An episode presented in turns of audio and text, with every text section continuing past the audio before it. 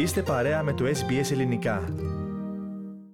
Θα υπάρξουν αλλαγές στις βίζες από την πρώτη Ιουλίου, όπου θα προσφέρονται στους ειδικευμένους εργαζομένους νέες ευκαιρίες για μόνιμη διαμονή, περισσότερες θέσεις για τους εργαζομένους παραθεριστές και τους πτυχιούχους.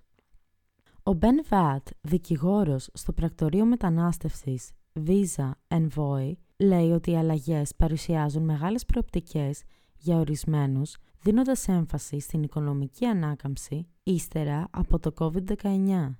Είναι πολύ δύσκολο για πολλούς ανθρώπους και πολλές βιομηχανίες να καλύψουν τις ελλείψεις προσωπικού, ειδικά σε ορισμένους τομείς όπως η φιλοξενία, τεχνολογία και αγροτική βιομηχανία. Κάθε τομέας αντιμετωπίζει προβλήματα με την έλλειψη ειδικευμένων εργαζομένων, σημειώνει ο κ. Βατ.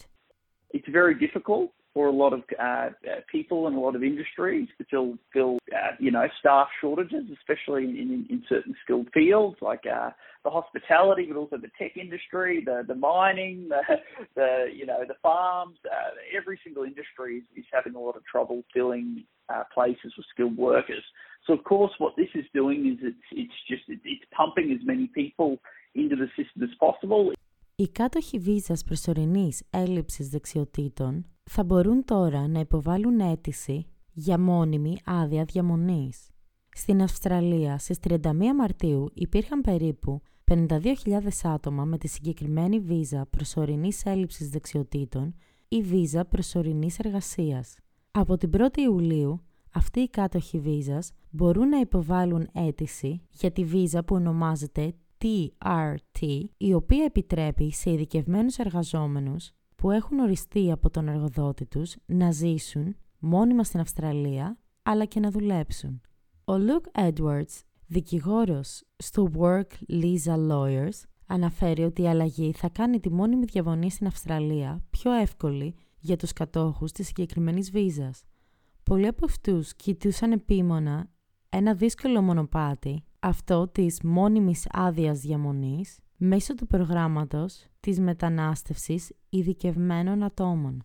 Πολλοί πελάτες αλλά και άλλοι είναι πολύ χαρούμενοι που έχουν τώρα την ευκαιρία μέσω της δουλειάς τους να παραμείνουν στην Αυστραλία και να λάβουν τη μόνιμη άδεια διαμονής, υπογραμμίζει ο κύριος Έντουαρντς.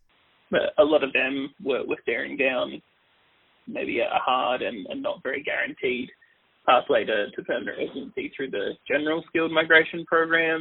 A lot of them, uh, you know, my, my clients and people I've heard from are very excited to now have the opportunity through through the work they've been doing to stay on in Australia and get the permanent residency. Όσοι πληρούν τις προϋποθέσεις θα πρέπει να βρίσκονταν ήδη στην Αυστραλία για τουλάχιστον ένα χρόνο μεταξύ της πρώτης Φεβρουαρίου του δύο χιλιάδες είκοσι και δεκατέσσερις Δεκεμβρίου του δύο χιλιάδες είκοσι ένα.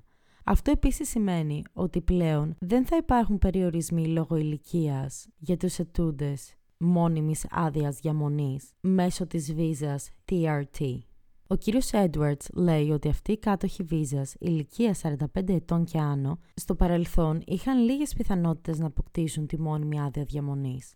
Ακόμη από την πρώτη Ιουλίου, οι νυν και πρώην κάτοχοι προσωρινής βίζας μεταπτυχιακών σπουδών που έχασαν χρόνο λόγω ταξιδιωτικών περιοριστικών μέτρων για τον κορονοϊό μπορούν επίσης να υποβάλουν αίτηση για τη βίζα αντικατάστασης. Αυτό αναμένεται να ωφελήσει περίπου τριάντα χιλιάδες κατόχους προσωρινής βίζας μεταπτυχιακών σπουδών. Ο κύριος Βάτι λέει ότι λόγω της εκπαιδευτικής εμπειρίας αυτών των αποφύτων θα έχουν τη δυνατότητα να αποτελέσουν σημαντικό μέρος του εργατικού δυναμικού. Αυτό που συνέβη είναι ότι έχουμε μια μεγάλη ομάδα ανθρώπων με εξαιρετικές δεξιότητες, εκπαιδευμένους, που δεν είχαν ποτέ την ευκαιρία να παραμείνουν στη χώρα, αναφέρει ο κύριος Βάτι. And so what's happened is that, you know, we've got a big cohort of people with really great skills, really great Australian education, that never had a chance to stay on and, and, and spend the time on their graduate visa here. Το κλείσιμο των συνόρων λόγω της πανδημίας σήμαινε ότι οι εργαζόμενοι παραθεριστές αποκλείστηκαν από τη χώρα, ασκώντας πίεση στις βιομηχανίες που συνήθως εξαρτώνται από την συνεισφορά τους. Ωστόσο, από την πρώτη Ιουλίου θα υπάρξει αύξηση κατά τριάντα τοις εκατό για την περίοδο δύο χιλιάδες είκοσι δύο με είκοσι τρία στον αριθμό των θέσεων που είναι διαθέσιμες σε εργαζόμενους παραθεριστές από διάφορες χώρες. Θέλετε να ακούσετε περισσότερες ιστορίες σαν και αυτήν? Ακούστε στο Apple Podcast, στο Google Podcast, στο Spotify ή οπουδήποτε ακούτε podcast.